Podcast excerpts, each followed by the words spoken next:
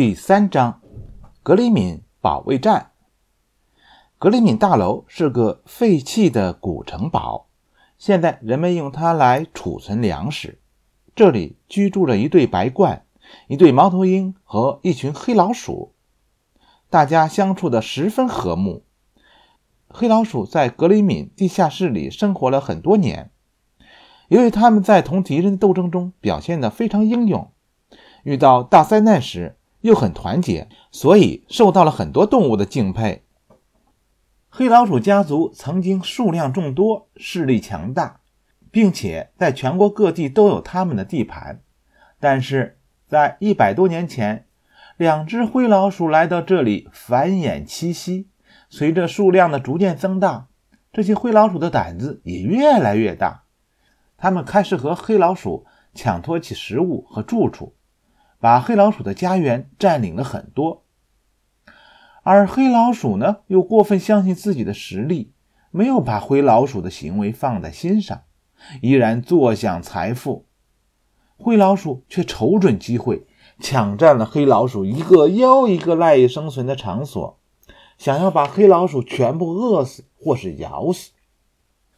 过惯了舒适平静日子的黑老鼠们逃到了格里敏大楼这个唯一的安身之地，时刻保持着警惕。灰老鼠们不断对他们发起进攻，幸好呢，这座城堡非常的坚固，才使黑老鼠们占据了上风。一天清早，雁群受邀去参加第二天举行的贺之舞大会。傍晚时分。他们飞到了古城堡附近的草地上。尼尔斯和正在觅食的大雁们看到石头围墙上一对灰老鼠排着队在移动着，像是有什么重要的行动。这时，有一只白鹳突然降落到雁群中间。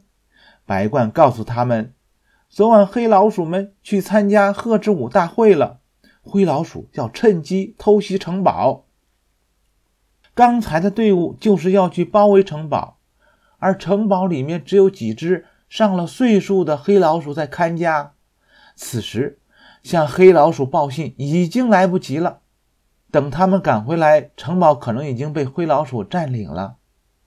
大雁们对灰老鼠的行为十分反感，白鹳也说和黑老鼠和睦相处了这么多年，不忍心看着他们的家园被强占，于是。阿卡决定要援助黑老鼠。阿卡安排大雁们都停到维姆布湖面上去，而他自己则把尼尔斯驮到自己背上，跟随白鹳飞到了格里敏大楼的房顶上。阿卡让住在古堡里的猫头鹰从别的鸟那里借来了一只人们为捕鼠而特制的兽脚口哨。半夜里，灰老鼠们冲进了城堡，尼尔斯看到后。忙吹响口哨，小口哨的魔力无穷，老鼠们听到后都不由自主地跟着哨声走了。尼尔斯吹着小口哨，把灰老鼠们带出了格里敏大楼。他吹着口哨，不停地走着，老鼠们在后面紧紧地跟着。就这样走了一夜，天亮的时候。尼尔斯已经把数以万计的灰老鼠引到了离城堡很远的地方去了。天亮以后，阿卡和白鹳找到了尼尔斯，并带着他一起去库拉山参加鹤之舞表演大会。表演大会的节目都很精彩，但最美丽的还是鹤群的舞蹈。尼尔斯完全陶醉了。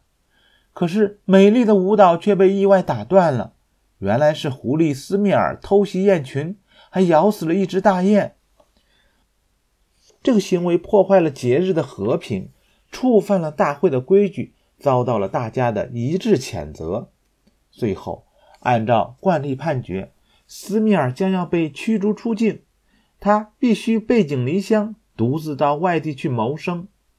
为了告诫所有的狐狸，让大家都认识到斯密尔的错误，狐狸们决定咬掉斯密尔的右耳朵尖儿，并把他赶出了狐狸群。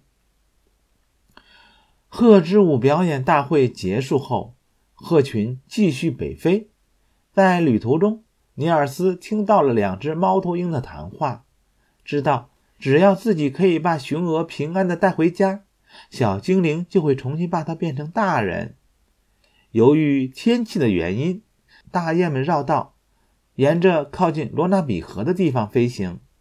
当他们寻找过夜的地方时，居然和狐狸斯米尔碰头了。斯米尔对尼尔斯和大雁们恨之入骨。一路穷追不舍，他三番五次的偷袭大雁们，但都被尼尔斯打跑了。